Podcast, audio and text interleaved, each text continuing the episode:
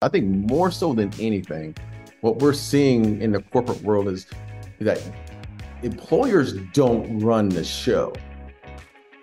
They don't. And, if you really look at it, I think when when you start to see really good cultures around the country in the corporate world, they realize that the employee comes first. Welcome to the follow up from Premier Speakers Bureau, featuring in depth conversations with the world's most in demand keynote speakers.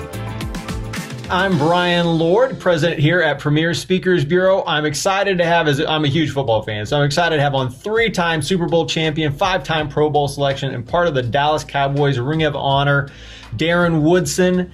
After retiring from the NFL, Darren worked as a football analyst for 14 years at ESPN. Uh, he's transitioned, big word for him, uh, his leadership skills into the commercial real estate industry, tech industry, where he's currently a managing principal at uh, Cresa Global Inc. And he's also really active in the community, supports the C5 Youth Foundation of Texas and several other organizations. So, Darren, thank you so much for joining us today. Uh, Brian, thank you for having me. Man. I really appreciate the time. Well, I, speaking of that, I mean, I like this is so timely. You know, there's so many people right now in the corporate world, personal life, everything else that are going through transitions.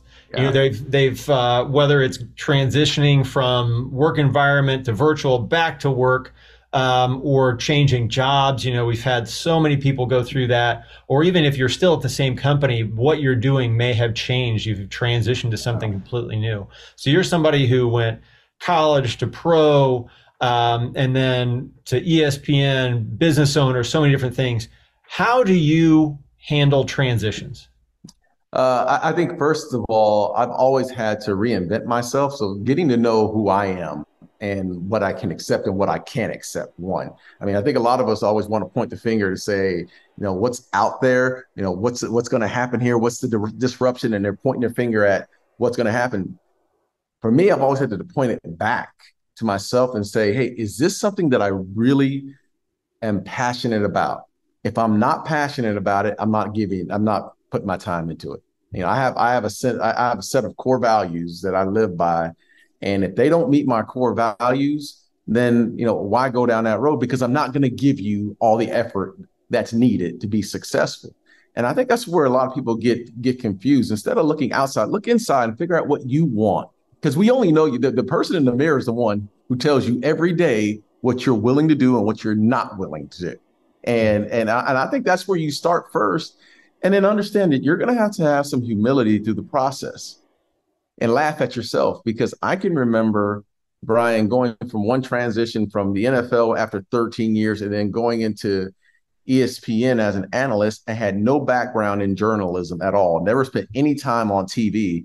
ESPN throws me right on on the set first day, and I can't tell you where the cameras are. There's someone talking in my ear. I'm fumbling all over the place. I have my buddies, my mom, my, even my mom is calling me and telling me, son, I don't know what you're doing, but you are terrible. you, gotta love those moms. They're gonna be honest. Yeah, you. you gotta love them. They'll just be honest. But you, you can't laugh at yourself and have some humility and then start to think, okay, how can I get better? If I this if this is what I want to do, I better go get some coaching. And that's the first thing I did when I made that transition. It was a hard transition. Mm-hmm. Uh, was it? I went through some embarrassment, but at the same time, I I figured out that the only way I was going to do this is if, if I held myself accountable and, and, brought on people that can teach me through it. And I think that's what we all have to do is if, if you're transitioning into a new role, if you're you're not happy with your job and you're looking to move, move on, get to know yourself and then figure out, you know, what you want to do and how you want to set up the processes to get there. Yeah, I think that's so interesting. Like, you know, you assume there will be some coaching and guidance. I mean, ESPN is the worldwide leader in sports. Oh yeah. And they didn't they didn't give you a coach? No, they didn't. They don't just you know give you a coach. You have to ask because listen, there's a lot of guys, and I'll tell you, you know, there's there's some guys that are at ESPN that are naturals. Ryan Clark coming out of the league, got coming out of the NFL. He's a natural. This is, and, and he's been studying journalism since he was at LSU. and, and, there's some other some other guys that are like that. And they, I think ESPN expects you uh, uh, after watching you do interviews and, and, it's one thing when they're interviewing you, the mic and you're just talking football, your team specific and that's pretty easy. But when you have to talk about the Indianapolis Colts and who the GM of the, of the Indianapolis Colts is and who the GM for the Jacksonville Jaguars, I mean, it gets a little bit, you know, you get a little bit outside of yourself. And again, I had to go fi- go hire a coach to help me. And uh, and it was an outside coach outside of ESPN. I, I know with you with your with your jobs, whether it's ESPN, um, college, pros, whatever it may be, you've had a lot of coaches. You know, with transitions, I think maybe you had maybe like five coaches for yes. the for the Cowboys, yep. and and um, what makes to you what makes a good coach? What makes a good leader? And I'd love to hear like your favorite maybe famous coach, and then maybe that like skill coach that nobody's ever heard of or few people have heard of that really oh, resonated yeah. with you and why. Yeah, you know, there was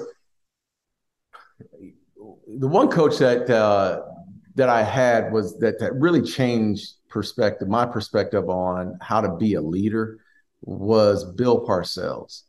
And you know, Bill Parcells was a was a coach who you know played you know, coached the Giants, coached the Patriots for for a number of years. Was uh, Bill Belichick's mentor, and Parcells came in in my last two years with the, with the Dallas Cowboys. And then at that time, you know, I had done, done 11 years in the NFL. I thought I knew everything uh, and had been a captain for 10 of those 11 years at the time before Parcells got there. And he taught me a different way and of how to lead. And, and that way was, you know, one-on-ones. He was big on taking the players outside of the locker room to the coffee shop down the street and to get them outside of their natural environment and get to know the players individually. He did that the first day I met him. He and I stepped outside and went to go have a have a cup of coffee, which I wasn't even a coffee drinker, but he was like, "What you're going to do? We're going to go spend this time together." And he wanted to know who I was. He wanted to know my family, how many kids I had, and and and that's one thing that I've taken um, throughout the process of being a leader. Those last couple of years I had with him, and then go, I've taken that same type of model into the corporate corporate world as well. Like when I bring on or when we bring on new employees, we got to get to know them. And it, and it comes from a, you know from up top to the managerial role on down of getting to know those that are inside your office because the culture has got to it's got it has to be a, in a way if you're looking for success you have to build the right culture to get everybody on the same page. And what's best when you can actually sit down at the coffee machine inside the office and ask, uh, you know, Rachel, you know, how's her husband John doing? How are the kids doing? And knowing those kids by name, that that to me is leadership. And and, and the one thing Parcells told me, he said the, the one thing you have to do as a leader is you have to like people. I mean, it's that simple. If you don't like people, you can't lead because leaders are going to have to pour themselves into folks. Hmm. They're going to have to spend time and put time into others. And if you don't want to do that, you're you can't be in this role. And that's the God honest truth. And it's that simple. It was that simple. And, and I felt I've always felt like I've always had everyone else's best interest at heart. And uh, it, it, allowed me to, you know, take some of that, what he taught me, and really apply it. And, and not not just apply it, but be intentional about applying those uh, those rules and, and, and taking people out outside of their environment to have those meetings. Yeah, and then so is that something that that other people took to heart as well? You know, when they other leaders on the team, because obviously you're a team captain. That's probably why you were one of the first people that he took out. Um, yeah. Did you see that filter in through the organization? I didn't. It didn't filter into the organization as a whole. The guys started to know that I was doing, notice that I was doing it because I just started scheduling the off season, just scheduling time with with guys it really showed itself in the on the corporate side mm-hmm. because when I started, you know, when I got involved with uh, with commercial real estate and had a team, uh, now that team is at of of, of 85 people in in our office. It's for my partners. My partners saw that I was doing it. I'm the one who brought it into the office, and now the partners are doing it, and it's just a part of of what we do. We have we have a Salesforce that tells you who everyone is, who their wife, who their spouses are, husband, wife, how many kids they have, what grades the kids are, and it's a cheat sheet. You know, early on, it's a, kind of like a cheat sheet to when I'm walking around the office. If it's someone's birthday, I can just rattle it off. Yeah, you know, it's good, great to see your kid.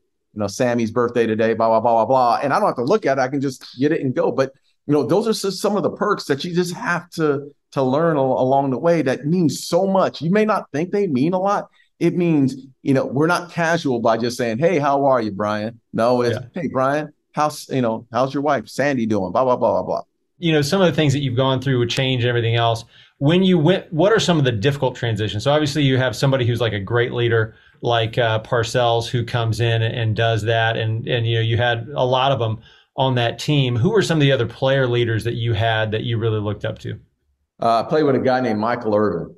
Uh, now, Michael Irvin is half crazy, Brian. And you probably know this by just watching him on TV. Yeah, he's a wide receiver. You know, he's a wide receiver, loud yeah. mouth, flamboyant. You know, wears a bright yellow, bright colored shirts and suits and all, and uh, talks loud. But when I first got into the league in the NFL, you know, I, I watched a man work harder than anyone. I've always prided myself on being a hard worker and mm-hmm. being diligent uh, about the game and being a professional.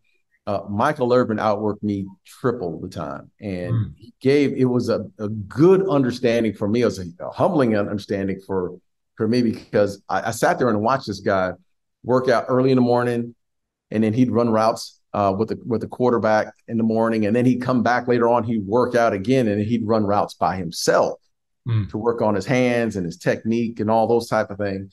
And it was just a, you know, he led by example Mm-hmm. And yeah, was he loud? Yes, but we watched him put the time in, and that to me was very inspiring because you know his his thought process was I can't get there unless I drag you guys along, unless you see me put the work in.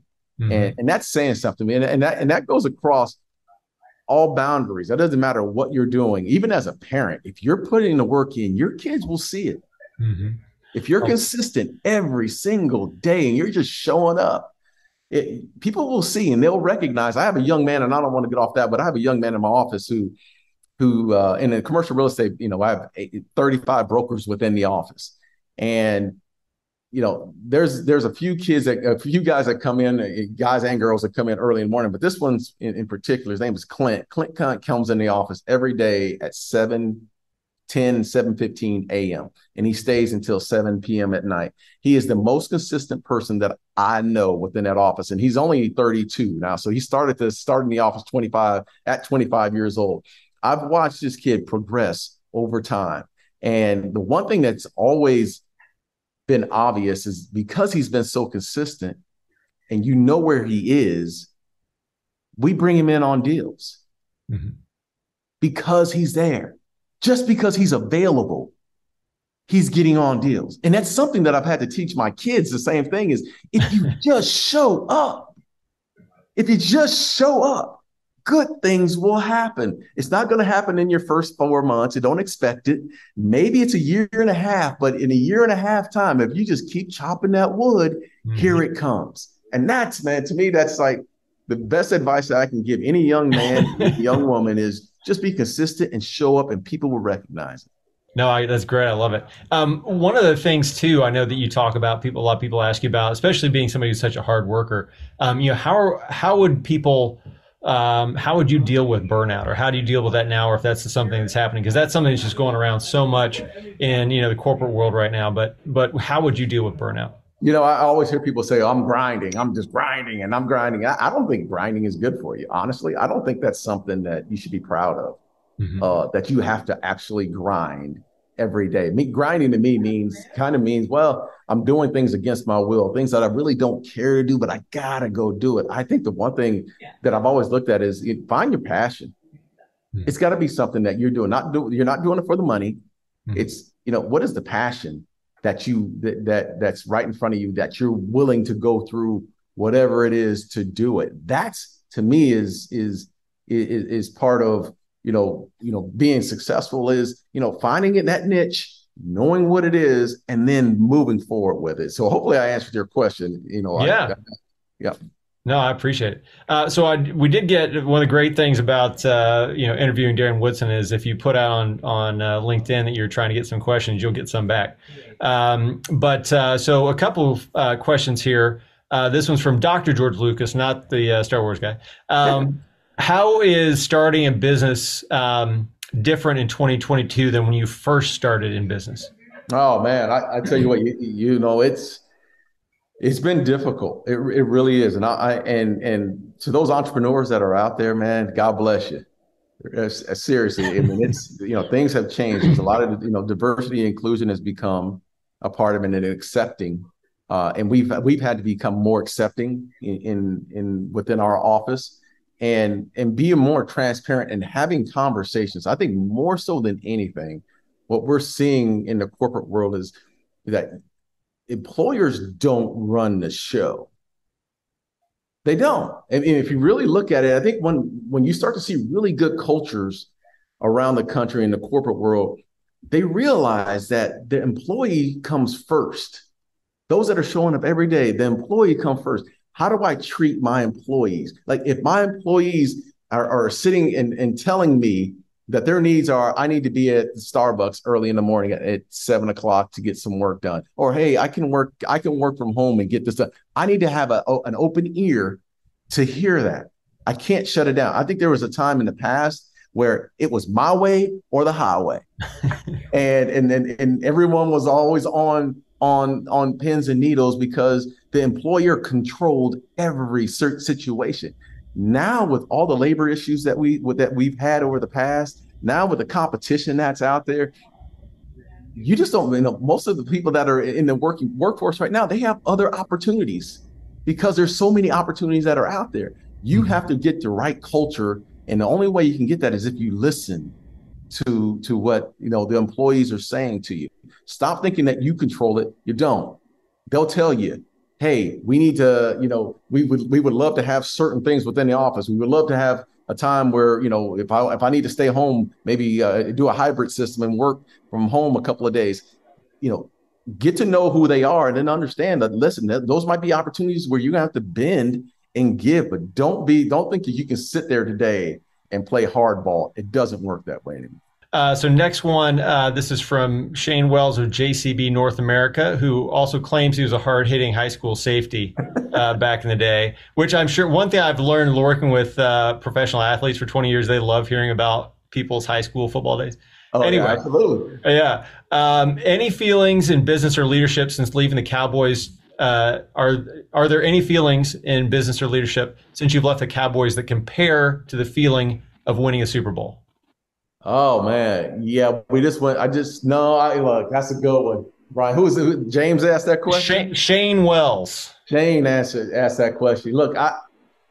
That's a that's a hard one. So, look, I think there's something about winning a championship or winning a Super Bowl that can never be taken away. There's there's you know, of course, the joy of of of, of, of accomplishment, but it's also the relationships that allowed you to get there. And I can remember a time when winning, when my first one in 92 and winning a championship, just being around those guys and knowing that all the sweat and tears you put in, you know, think about, you know, everybody watches us play on Sunday, but what they don't see is Monday morning when you're banged up and you can't walk and mm-hmm. your wife is helping you get to the tub or, yeah. you know, your kids are sitting there watching you with, you know, turf burns and ankle injuries and, you know, you're going through this, pro- you're just like anyone else in this world on Monday through you know Saturday and then Sunday's game. But what they don't see is just the time you put in um, at practice and watching film and spending time with your your teammates and being there from six o'clock in the morning until seven o'clock at you know seven eight o'clock at night. I mean, and building those relationships, and they and you're doing it, and, and, and 52 other guys in that locker room are doing the exact same thing that you're doing. So it's a, mm-hmm. it's commitment to this excellence that you know you'll that I'll never forget.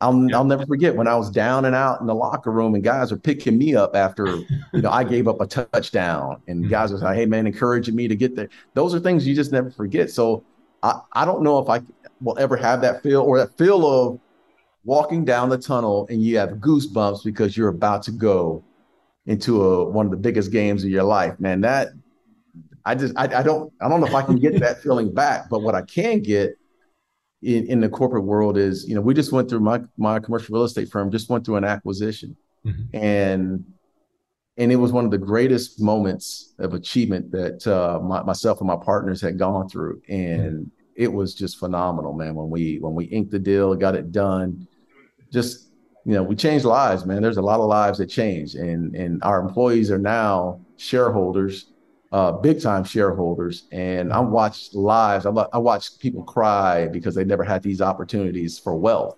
Yeah, and uh, that that was a huge enjoyment for me as well. That's awesome. You can tell you do like people. You've you've uh, you've lived. Oh, love, yeah, yeah, yeah.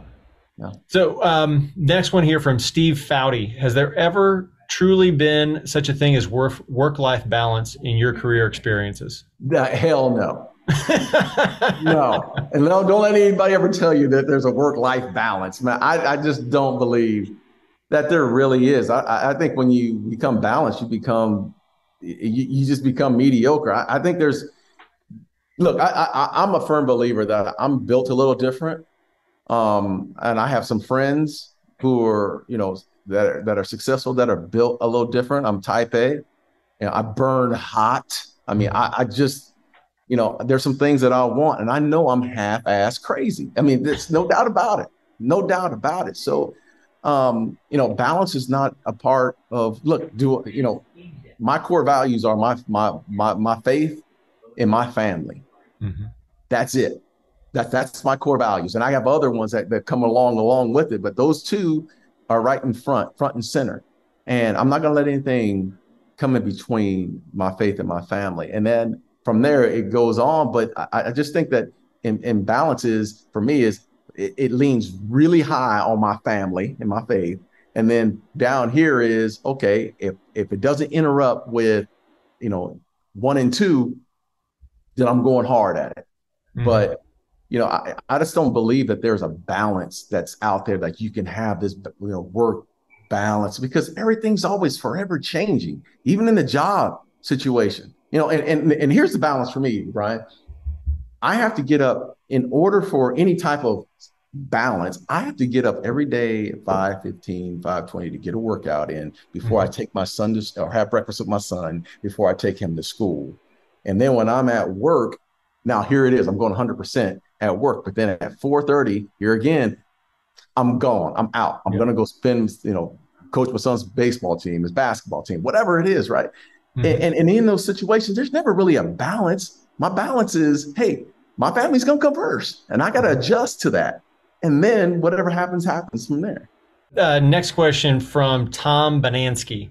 I'd be interested to hear what his personal motivation was that he had to grow into the football player he became and subsequently if that same inner drive is what f- fuels his success in business. Seems pretty close to what we were just talking about but uh, yeah yeah I, I did but i think you know look i think where i get it from man where uh, you know similar to what the question is where i get it from is that i've watched my mom work two jobs. I'm a project kid henson projects phoenix arizona then moved to the to the west side of, of Maryvale area in phoenix. Um, i watched my mom work two jobs for 38 years Mm-hmm. And and in watching her sacrifice and, and give those just give her time for four kids and me being the youngest, it just showed me, man, what what you know sacrifice is all about. And I'm I'm a firm believer that I only have so many years on this earth. I only have so you know why not burn hot and get what do what I want to do and get and, and accomplish the things that and not have fear um, out there because I've watched a woman without fear do it with for four kids in the hardest environment. And hey, if she can do it, man, I, I can't complain, brother. Yeah. I cannot complain. Yeah, no, I, I, had one of those moms too. So that's that's awesome. Um, uh, this question is for uh, uh, Mirjana Novkovic. What's your take on the importance of the huddle in business and life? Oh man, uh, well, look, if it's it, that's the question, that is something that there's a reason why I left ESPN. Um, in the time I did in the 13 years I was there. I always felt like when I was in the NFL, there was that huddle, there was that locker room presence where uh, you were you, you were part of a team atmosphere, and and there's your there was accountability partners, and you know people lifting you up, and you're lifting people up. There's that huddle if, the, if that's what she's talking about, and that, I think that that's been special. So when I went to ESPN, there was no huddle. Mm. It was me and the camera, and it was me, you know, doing my own homework, watching film by myself um, and then going up on camera and then talking about it. But I never felt like I lost that feeling of that team, that huddle, that you know accountability. And it wasn't until I, you know, started with the the got involved with the, my commercial real estate firm and being a come up, becoming a partner and having and working in teams that I get that feeling back. And I think that's the greatest feeling, man. I mean, I I, I don't think I, there's Brian. I don't think I've ever accomplished anything in my life by myself. Hmm. I really don't. I don't think there's not one goal that I've accomplished that someone did along the line didn't like lift me up when I fell down or give me a break um, or see me suffering and, and, you know, open a door for me. I just, even to this day, and I've had some good successes and good wins and all, but, you know, there's always been someone along the way within that little huddle that's, hey, you know, provided me a lift. Great. Uh, two more questions, uh, both from uh, people here. So I say the best for last. So one, uh, Brian Palmer, who's been in the industry like 40 some years here. Um, he wants to know what still hurts. Brian, who said that? Brian. Brian Palmer. Brian Palmer. Uh, yeah. What still hurts? I just had, I just had my 11th surgery eight weeks ago. So I had uh. shoulder surgery, um, a half a replacement uh, on my left side about nine weeks ago. Yep. Uh, my feet hurt every once in a while. Again, like I, I, haven't had any surgeries below the waist, right? No knees, no ankles, which I've been blessed to not have. Yeah. But uh, my feet hurt in the morning still when I wake up. Uh, every once in a while, my neck will go out, and and these are and I'm one of the guys that that actually left in good shape. One of my great friends is Charles Haley, who I just saw yesterday and spent half a day with. He's got a rod in his back. He's got both knees replaced. He's about to get his elbow fixed here in the next week, and he's got to get his neck done next year. So it's like, you know, I'm I'm man, I have no complaints. I'm That's why you stay as far away from the line as you can. That's, That's right. why you got to be like a receiver, safety, a wide receiver, a kicker. So much smarter. How about a kicker? Long snapper? Yeah. Yes. in that direction. Yeah. Absolutely. All right, and so last one. This one comes from uh, Texan, lifelong Cowboys fan, uh, Sean Hanks. Um, uh, what team did you like beating the most? Oh man, Sean, I, I am telling you, when I first got into the league, it's this has changed over time. But when I first got into the NFL, um, in '89, I think the Giants won the Super Bowl in 90 or is it 89 90 one of those two but i know in 91 there was like three straight years either the giants it was two straight years the giants won it and then the washington redskins won it won the championship and then in 92 the Cowboys won it. So it was three teams in the NFC East. Yeah. Uh, that were just loaded. And then the Philadelphia Eagles at that time with Buddy Ryan and that group, they were loaded with talent as well. Yeah. Uh, we needed to get through the East and become the beast in the East. So those those three teams I just named, the Cowboys, I mean the the Giants, the Redskins, the Eagles, my God. Like there were some rivalries there, and it wasn't just easy rivalry. These are hard fought games. Um, yeah. And then on the outside of that was San Francisco in the mm-hmm. NFC Championship, who we normally they played the easy. They played the easy. um, but those, those it was about those four teams, and as time went on, I would say, and, and, and I think the rivalry really has grown over the last seven or eight years. Has been with the Eagles. Mm-hmm. That's been the big uh, Cowboys rival, and I can't Look, I know the Eagle fans, and if you're out there, Eagle fans, I don't care. I know you don't like me, and I don't like you either.